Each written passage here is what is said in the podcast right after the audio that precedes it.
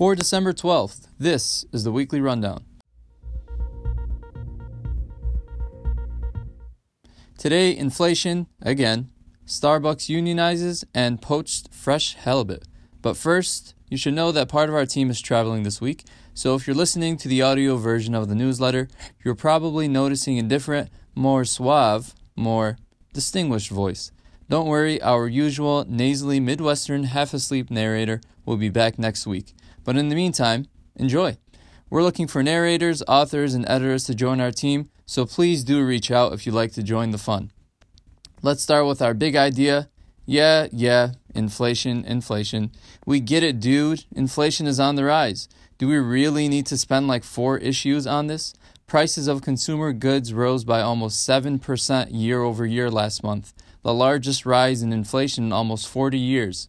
New car prices continue to have a huge effect on that number, with the chip shortage crippling the industry. Restaurant prices have also increased by about 8% since last November, reflecting rising wages across the hospitality sector.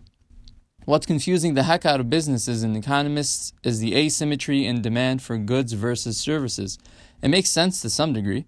COVID is making it more difficult for people to travel and play, so inflation in service industries remains low. Instead of spending money on services, people are spending money on buying more goods, also known as trying to fill the heart shaped hole in their chests with junk, resulting in crazy high inflation and things like the Consumer Price Index. This goods services dynamic is the opposite of the typical economic recovery, which is why everyone is a little confused. The big question is how long this role reversal will last, and if full employment can be reached before inflation gets way out of control. In the meantime, though, continue enjoying those low airline ticket prices, but really, you'll still be overpaying for that 28 inches of legroom. Story to watch this week Starbucks is unionizing. A Starbucks in Buffalo voted to unionize Thursday, the first corporate owned location in the U.S. to do so. This occurred despite a well publicized and funded anti union push by the company over the past few months. One other Buffalo location voted against unionizing, and the third location voted in favor but is facing a recount. Union organizers are hoping this will inspire viral collective action not only at other Starbucks locations but across the unskilled sector. The number of Americans in unions has halved since just the 1980s, and the failure to unionize an Amazon warehouse earlier this year was a big loss as well. However, this small Starbucks win will definitely put some wind behind union sails especially when considering Americans are quitting their jobs in droves and unions have the best public image since the 1960s.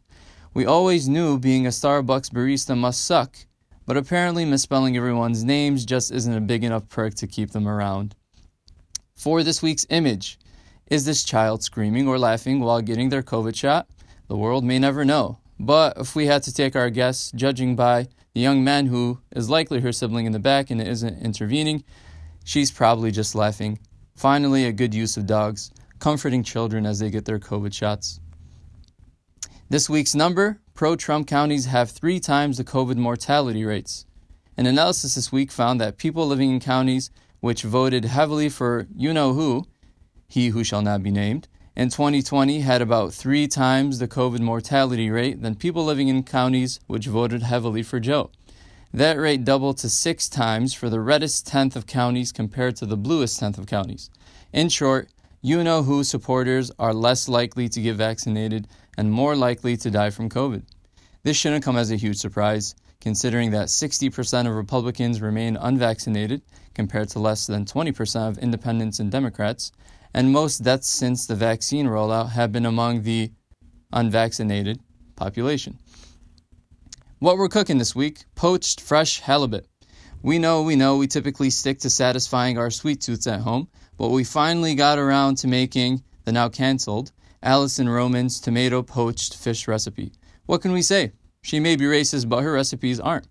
We used halibut as the fish and amped up the spice quite a bit, but the chili oil and crispy fried garlic and shallots were a revelation. Some fresh parsley sprinkled on top made for the perfect winter dish. Warm, satisfying, and made with mostly pantry ingredients. And in case you missed it, the UAE is adopting a Monday to Friday work week, giving up on the facade that they secretly want to be white people. GM is investing $3 billion into its Michigan plants in its shift to EVs, weeks after Ford announced EV investments, which entirely bypassed the state. Joe announced the diplomatic boycott of the 2022 Beijing Olympics, along with Australia, Canada, and the UK. People in Delaware drove past a huge highway sign misspelling their state's name for days before realizing something was up, proving once and for all that no one cares about Delaware. That's the weekly rundown produced by Ahmed Yunus Faisal and a special for this week, yours truly, Ghanim. Send us your feedback and questions, and please do subscribe at theweeklyrundown.us. Thanks for listening, and see you next week.